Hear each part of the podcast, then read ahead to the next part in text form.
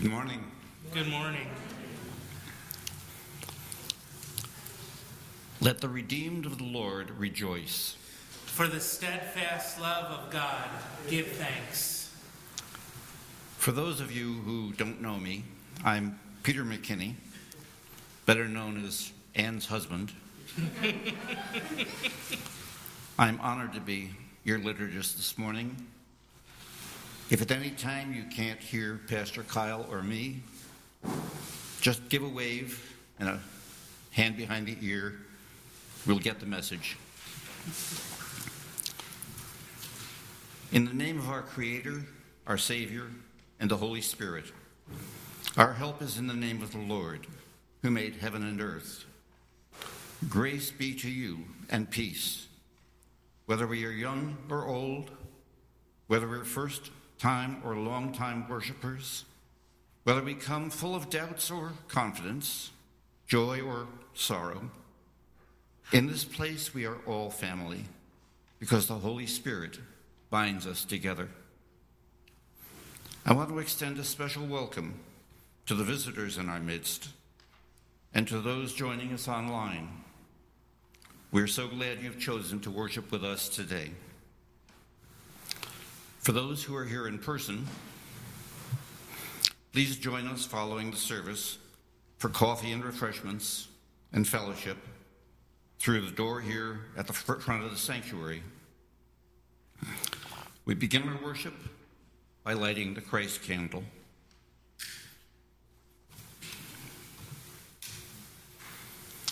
Whenever we do this, we remember Jesus' promise in the Gospel of Matthew that wherever two or more are gathered in his name, he is there among them.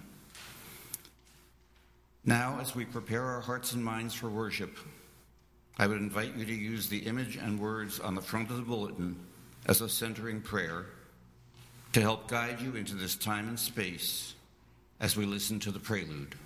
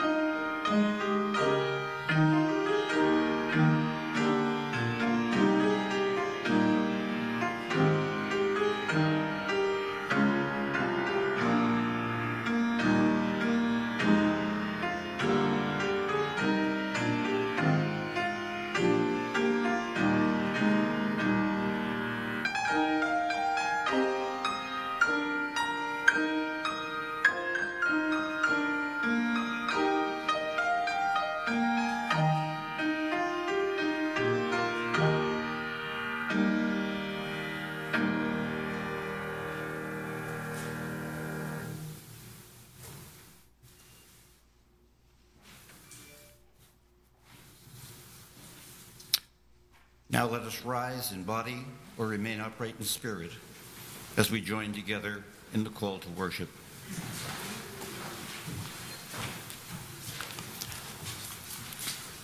When Abraham was troubled, God said, Do not be distressed.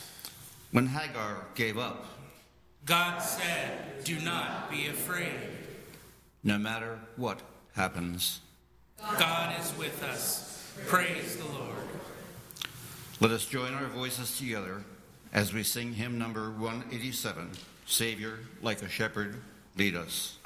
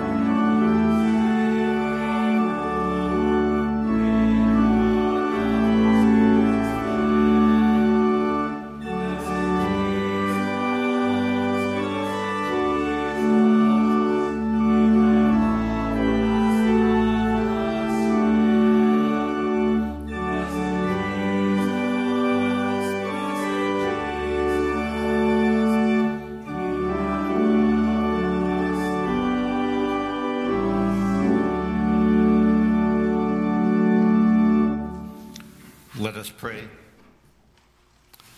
Loving God, you reveal, you reveal your presence in our lives. Renew our hearts and minds through the power of the Holy Spirit, that we may worship you in truth and spirit. We ask this in the name of your Son and our Savior, Jesus Christ. Amen. Amen. Please be seated.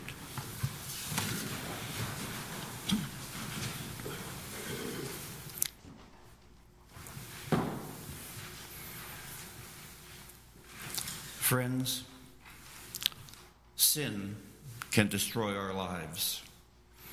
Sin can destroy our relationships. Sin can destroy our hope. But through faith in the saving death and resurrection of Jesus Christ, our lives and our relationships and our future are no longer enslaved to sin. Let us trust the love of God and confess our sin, that we might receive grace and find true freedom. Let us pray. Gracious and loving God, lead us in the ways that lead to life. Free us to love as completely as you love. Help us find our worth, not by lifting ourselves above others but by accepting that we belong to you. May our fulfillment be found not in what we hold on to, but in what we freely give in your name.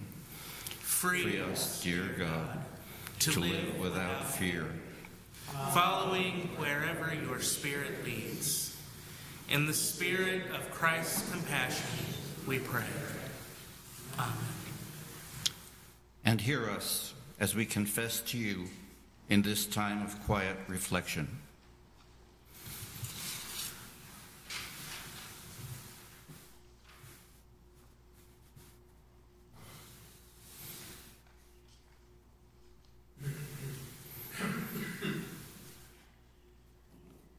People of God, the one who frees us from selfishness fills us with God's selfless love.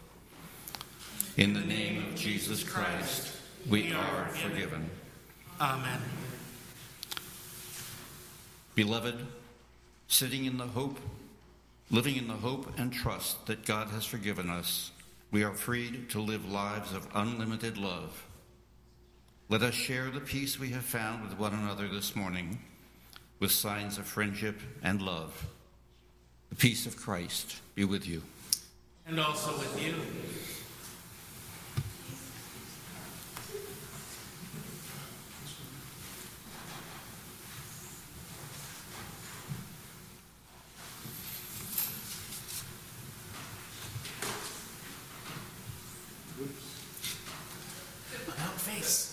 Change of plans. Sorry. Let us pray. O oh God, you have the power to make a desert a place of renewal and a cross a sign of redemption. Send your Holy Spirit so that we can hear you and entrust ourselves completely to you for the sake of Jesus Christ, our Savior. Amen. Let us rise in body or remain upright in spirit for our responsive Psalter reading.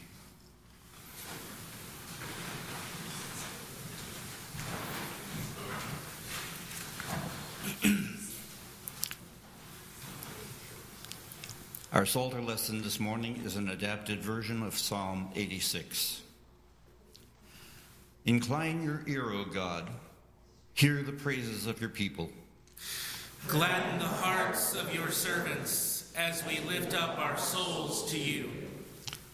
For you, O God, are good and forgiving, abounding in steadfast love. In the day of trouble, we call on you, knowing you will answer.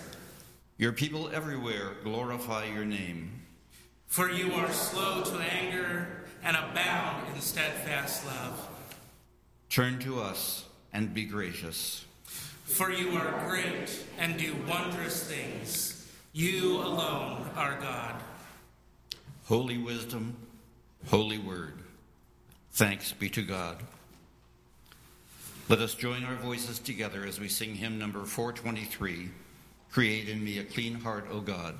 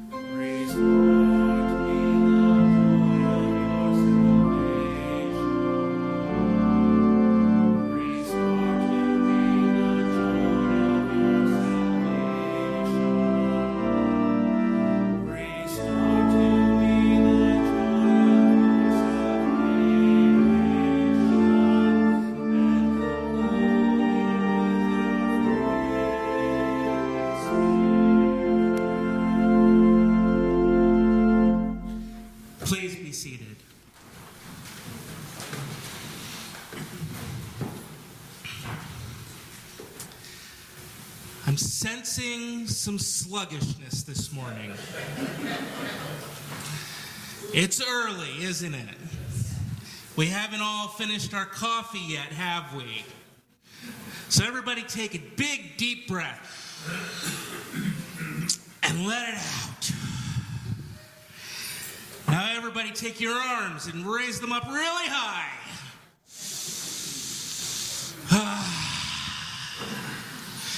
One more time. Ah, there we go. Are we feeling it?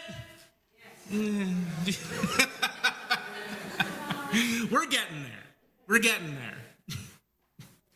it's summertime, isn't it? We'd all much rather be laying in the sun, drinking our iced coffee. But we're here, and that's a good thing. And our lesson this morning comes from the book of Genesis, chapter 21, beginning to read at verse 8. After the birth of Isaac, the child grew and was weaned. And Abraham made a great feast on the day that Isaac was weaned. But Sarah saw the son of Hagar the Egyptian, whom she had borne to Abraham, playing with her son Isaac. So she said to Abraham, Cast out this slave woman with her son, for the son of this slave woman shall not inherit along with my son Isaac. The matter was very distressing to Abraham on account of his son. But God said to Abraham, Do not be distressed because of the boy and because of your slave woman. Whatever Sarah says to you, do as she tells you. For it is through Isaac that offspring shall be named for you. As for the son of the slave woman, I will make a nation of him also, because he is your offspring. So Abraham rose early in the morning and took bread and a skin of water and gave it to Hagar, putting it on her shoulder along with the child, and sent her away. And she departed and wandered about in the wilderness of Beersheba. When the water in the skin was gone, she cast the child under one of the bushes. Then she went and sat down opposite him a good way off, about the distance of a bow shot. For she said, Do not let me look on the death of the child. And as she sat opposite him, she lifted up her voice and wept. And God heard the voice of the boy. And the angel of God called to Hagar from heaven and said to her, What troubles you, Hagar? Do not be afraid, for God has heard the voice of the boy where he is. Come, lift up the boy and hold him fast with your hand, for I will make a great nation of him. Then God opened her eyes, and she saw a well of water. She went and filled the skin with water and gave the boy a drink. God was with the boy and he grew up. He lived in the wilderness and became an expert with the bow. He lived in the wilderness of Paran, and his mother got a wife for, for him from the land of Egypt. God, we thank you for your word, the story of your grace.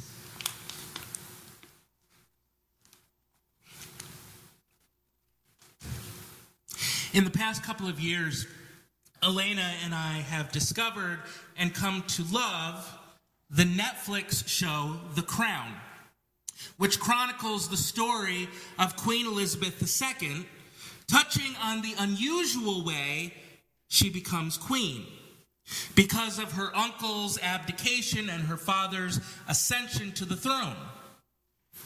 It is marvelously acted, and the dramatization intertwined with true historical events makes it very compelling television.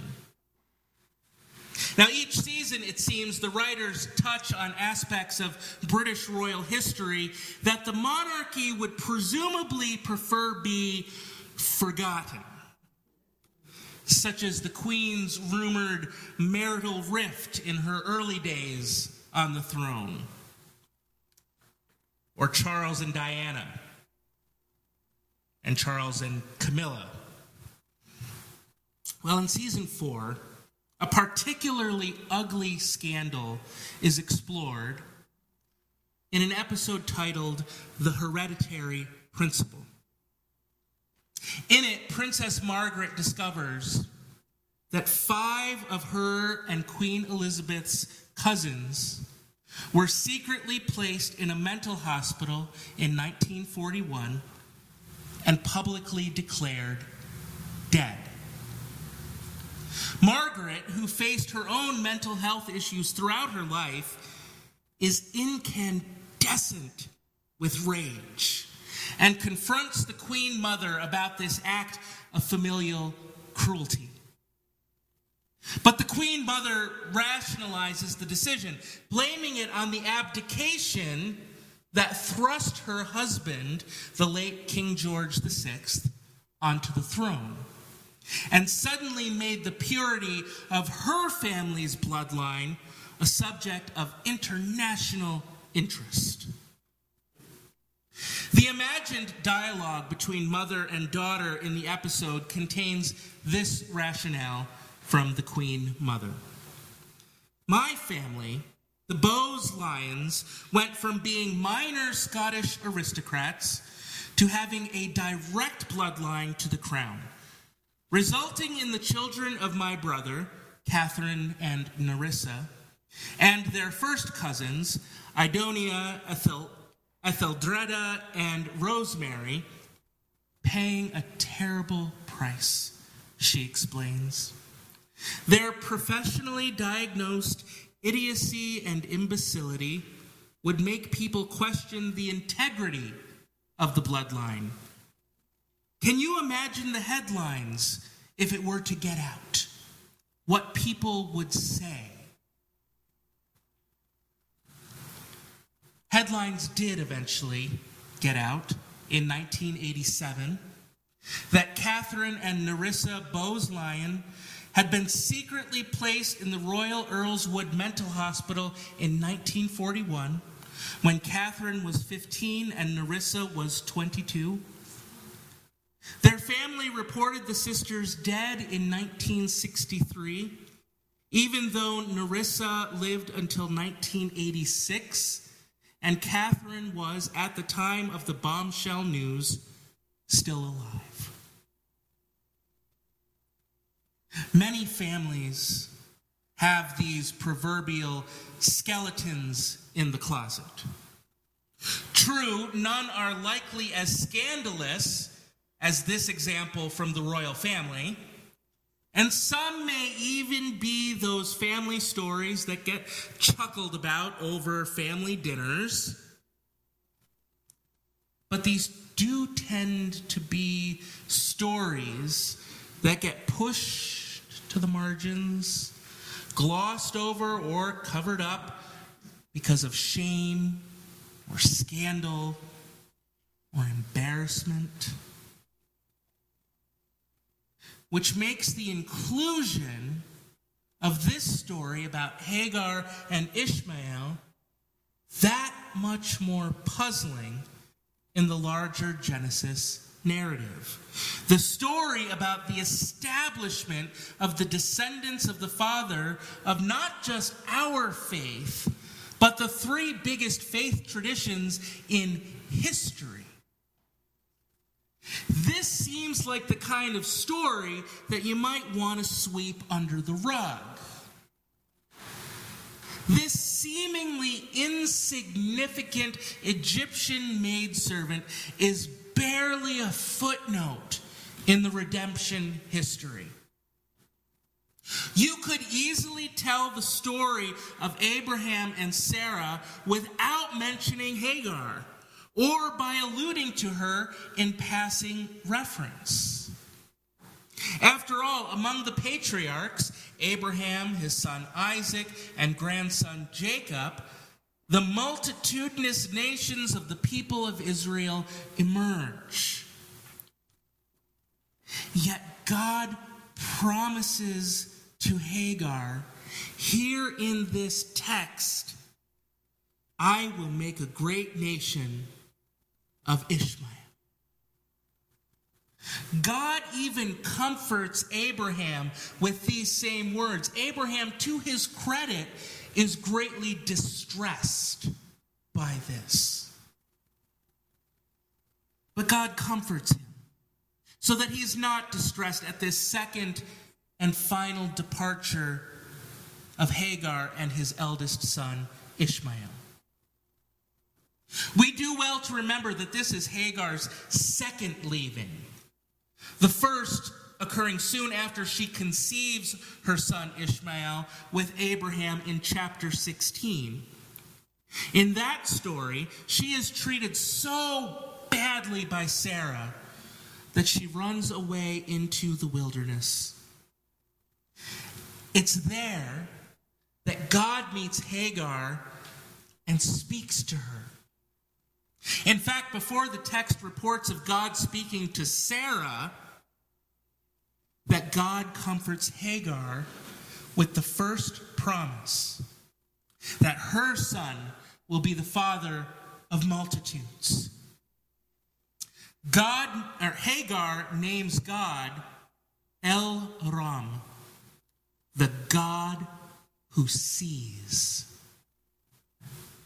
So while she has been mistreated, God sees her and brings her comfort and strength to go on. For her own protection and for the safety of her unborn child, Hagar needed to return to Abraham and Sarah in order to benefit from the security of living within the larger clan. She would not have lived long giving birth to a baby by herself in the wilderness, an unrelenting and unforgiving place. God saw her. El Roi, El Ram, the God who sees. And in the text we read this morning, God hears. While it is Hagar who lifts up her voice in verse 16, it is her son Ishmael whom God hears. God heard the voice of the boy. And turning to Hagar, the angel of the Lord inquires of her, What troubles you, Hagar? God calls Hagar by name. God has seen Hagar again. And God has heard the voice of her son, whom Hagar fears will die. But God reassures Hagar, just as God did on her first escape. And the angel of the Lord tells her, Do not be afraid. For God has heard the voice of the boy where he is. Come, Lift up the boy and hold him fast with your hand, for I will make a great nation of him. Carolyn B. Helsell is an assistant professor of homiletics at Austin Presbyterian Theological Seminary. Reflecting on this text, she shares about a seminary student of hers who preached on this story. In this sermon, her student pointed out how the Hebrew word for hear in this text, as when God hears Hagar, is not a word that connotes passive listening. The word is Shema, which may be familiar if you know the passage in Scripture known as the Shema. Hear, O Israel. The Lord is our God. The Lord is one. Deuteronomy chapter 6, verse 4. The Shema is a prayer within Judaism, and it is called so because of the first word of the verse Shema. As her student preached from her study of the text, This word for hear is not about simply passively taking in, not about sitting in a coffee shop listening in on somebody else's conversation, but actively listening. Actively listening and following through with action. This kind of hearing is associated with obedience. The call to hear, O Israel, is a call to hear and obey. So when God hears the voice of the boy, God is obeying what that voice is crying out for, acting on the cries of the child and coming to the rescue. And yet, this student in their sermon also pointed out that God does not seem to hear Hagar. God hears her son, but not her. And this is the last we hear about Hagar. Her son's story continues, and in fact, Ishmael and Isaac will come together as brothers to bury their father. But this is the last about Hagar. We hear that she gets her son a wife, then she's gone. As is the case with many marginalized groups, we only see them in their stereotypical roles mothers as caregivers, perhaps matchmakers, but not history makers. There are many people whose stories continue to go unheard in our society. We may see them, but do we hear what they are trying to tell us? Do we hear and actually feel moved to act and obey? The story of Hagar has long been seen by women descended from enslaved Africans as a story they can relate to. The forced surrogacy of Hagar is not unlike the experiences of enslaved women living in the antebellum South, or the modern underpaid childcare jobs of women of color caring for white women's children. But God continues to reassure women who are marginalized. God sees them. Indeed, like all of those who are pushed into closets and swept under rugs, God sees them. The question remains do we hear them? And are we as a church willing to support them in the ways they need? To fight for greater equity in the healthcare system, where women of color have much higher rates of maternal mortality than their white counterparts, because staff discount their complaints and ignore their concerns to work for greater access to childcare and better public schools so that their children will have a greater chance of success. To challenge the school to prison pipeline where children of color are disproportionately targeted for stricter punishment in schools and viewed as delinquent. Can we hear the weeping of the mothers of black and brown boys and girls when their children are victims of police brutality? Do we hear the voices of the mothers and the children who are LGBTQIA who are struggling for their very survival? If we hear them, then we must not remain passive, but must act accordingly. We must not only listen, but truly hear and obey, living out our faith in the world. For if we are to be the hands and the feet of God, we are also called to be God's eyes and ears bearing witness, and acting in faith. Amen.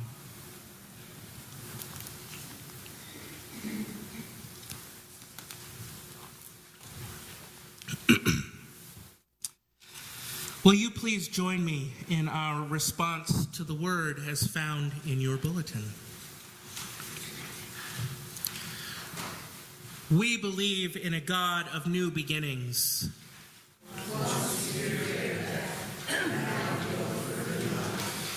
We follow a Savior who carries a cross. In a world so often governed by self interest,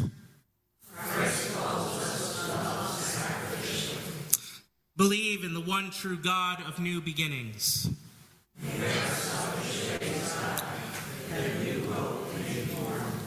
Amen.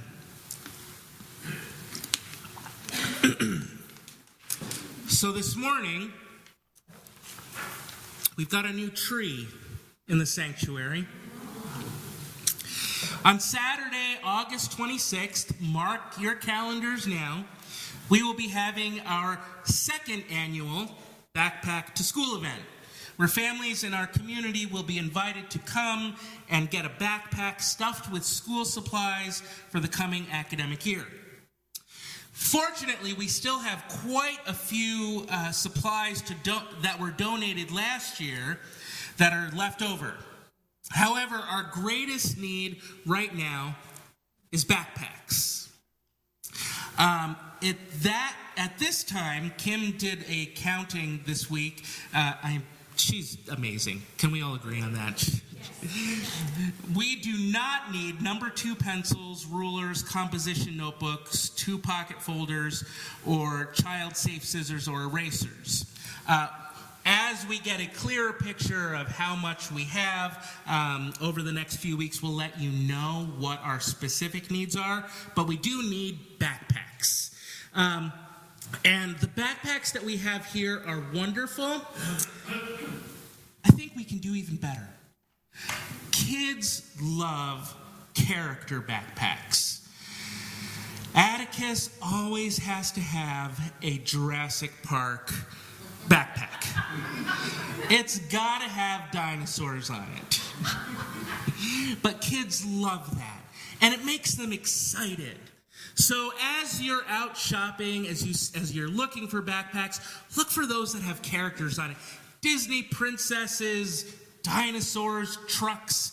Look for those ones um, because they're going to be carrying these all year, and we want them to be proud of the backpacks that they're carrying. Uh, stay tuned for more information, but do mark your calendars for the 26th. We will need volunteers to be here that day um, to help with uh, food and with helping people through the line uh, to get their school supplies and backpacks. It was a wonderful awesome uh, time last year, and we know it's going to be just as meaningful again this year. Uh, one other thing I want to lift up uh, in our life together. Please look through all of the announcements. There's some um, there's some important information in there. Um, but just a reminder that our VBS registration is officially up and running. Uh, sign up your kids, grandkids, nieces, nephews, neighbors. Uh, let them know that we're going to be having a great week of Vacation Bible School uh, together with New Covenant Presbyterian Church and Altamont and Helderberg Reformed churches. Uh, the four churches coming together. It's great collaborative ministry, and we are very excited about it. That's all I have.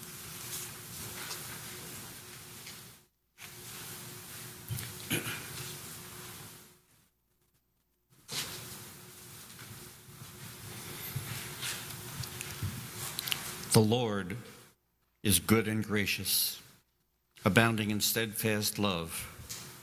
The Lord is the giver of all things. We respond with gratitude. Let us offer our lives to the Lord.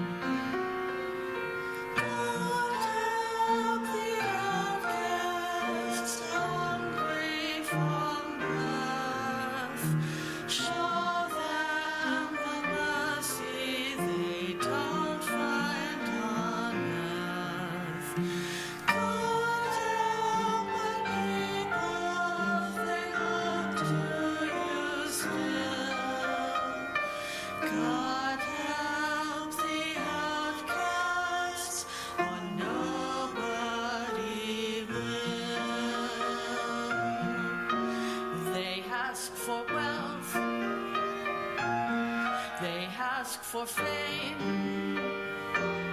They ask for glory to shine on their name.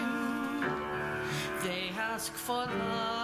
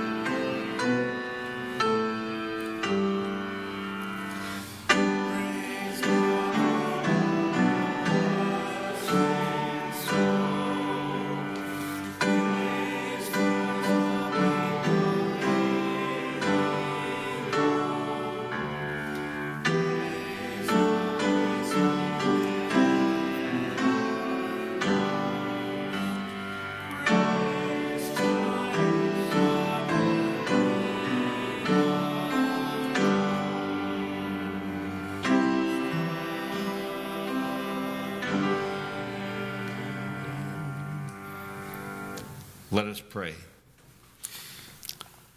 Generous God, your morning sun gives life, your evening breeze refreshes the soul. As life grows to its fullest this summer, let us give generously and repeatedly. Through our gifts, may the hungry be fed, the lonely find good friends, and the grieving find comfort. With these offerings, we, we offer our own lives, that we may rise again to live with you. Amen. Please be seated.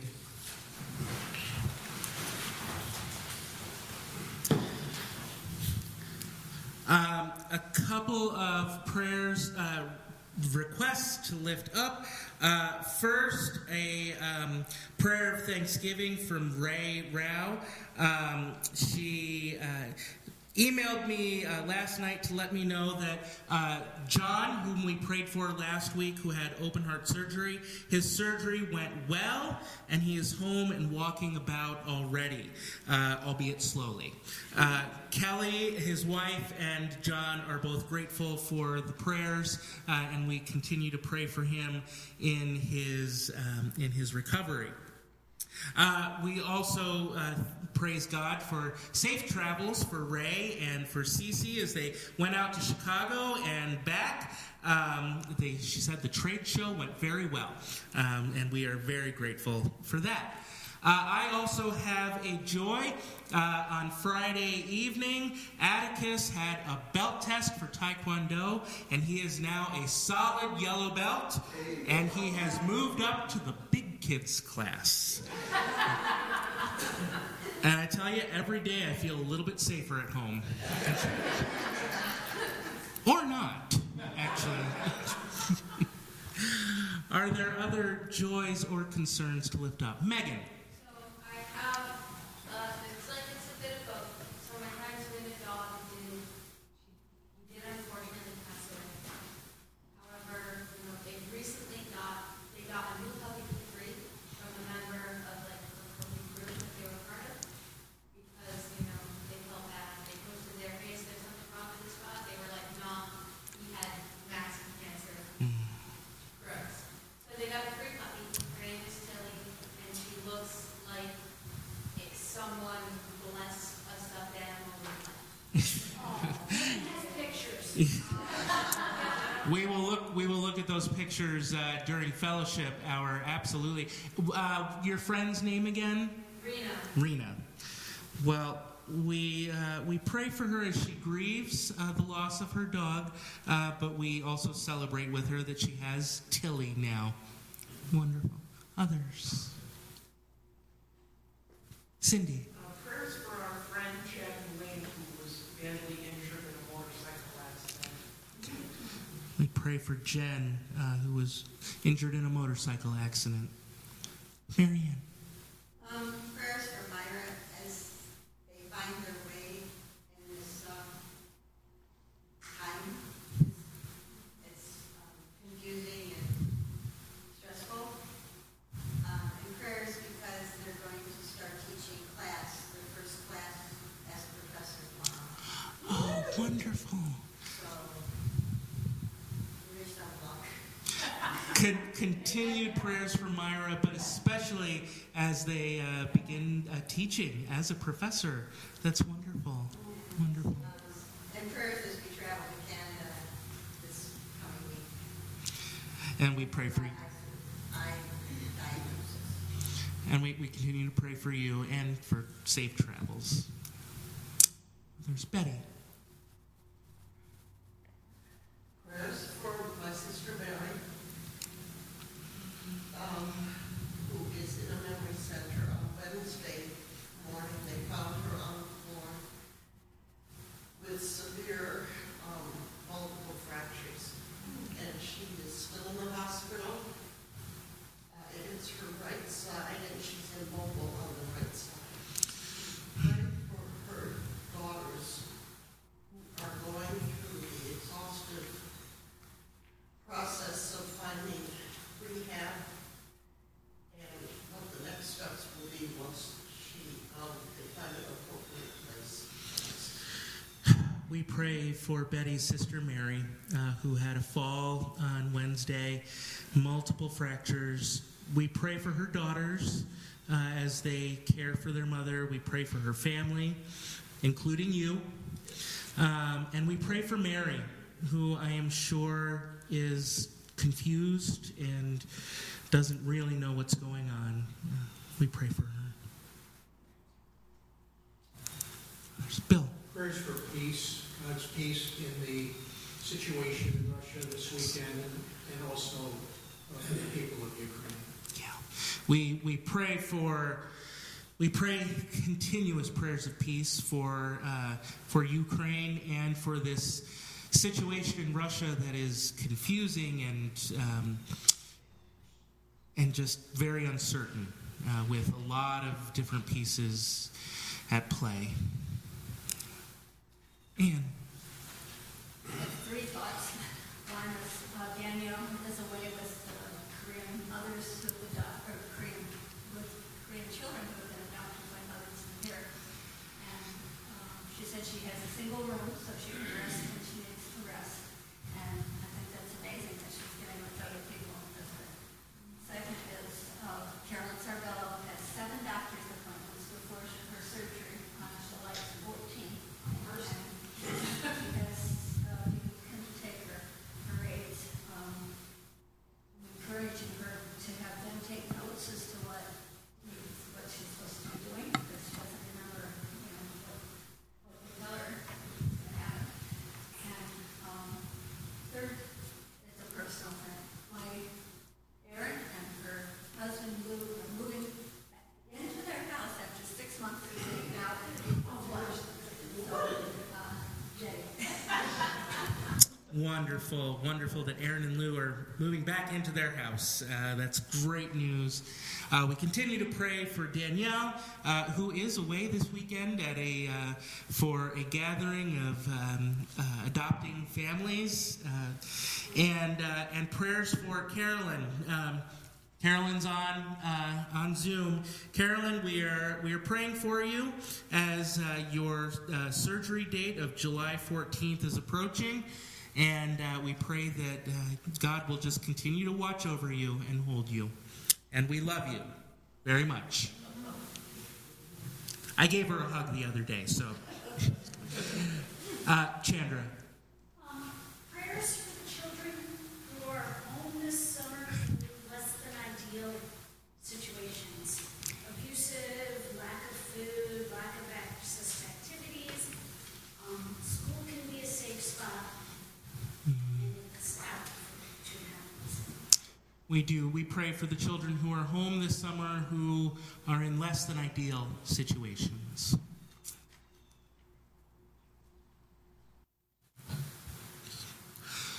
Friends, let us lift up our hearts in prayer.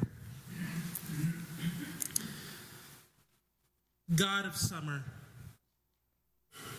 this world is yours, and we live according to your abundance. Wherever we wander during these summer days, road trips to the beach, family camping trips, visiting friends and relatives, watch over our travels. May we reach our destinations safely and make our journeys with wonder at the blessings bestowed upon us by your amazing grace. As we kneel in the dirt of our gardens, pulling the unwanted weeds, pruning the untamed overgrowth, may our harvest be plentiful and the smell of soil, air, and sun spark joy. You give us enough to share, Holy God. Remind us of those who don't have enough and our ability to make a difference in their lives. The heat and humidity can be oppressive, God. Perfect weather for those with access to a swimming pool. So we pray for those without access, without excess. We pray for people without cool places of respite and refuge. We pray for those whose lives are threatened by the heat. We pray for the poor and impoverished of this country as well as around the world. May we find ways to shelter and nurture all your children, Holy God. Hear our thanks and praise for the blessings of this summer. Hear also our prayers for those who are struggling.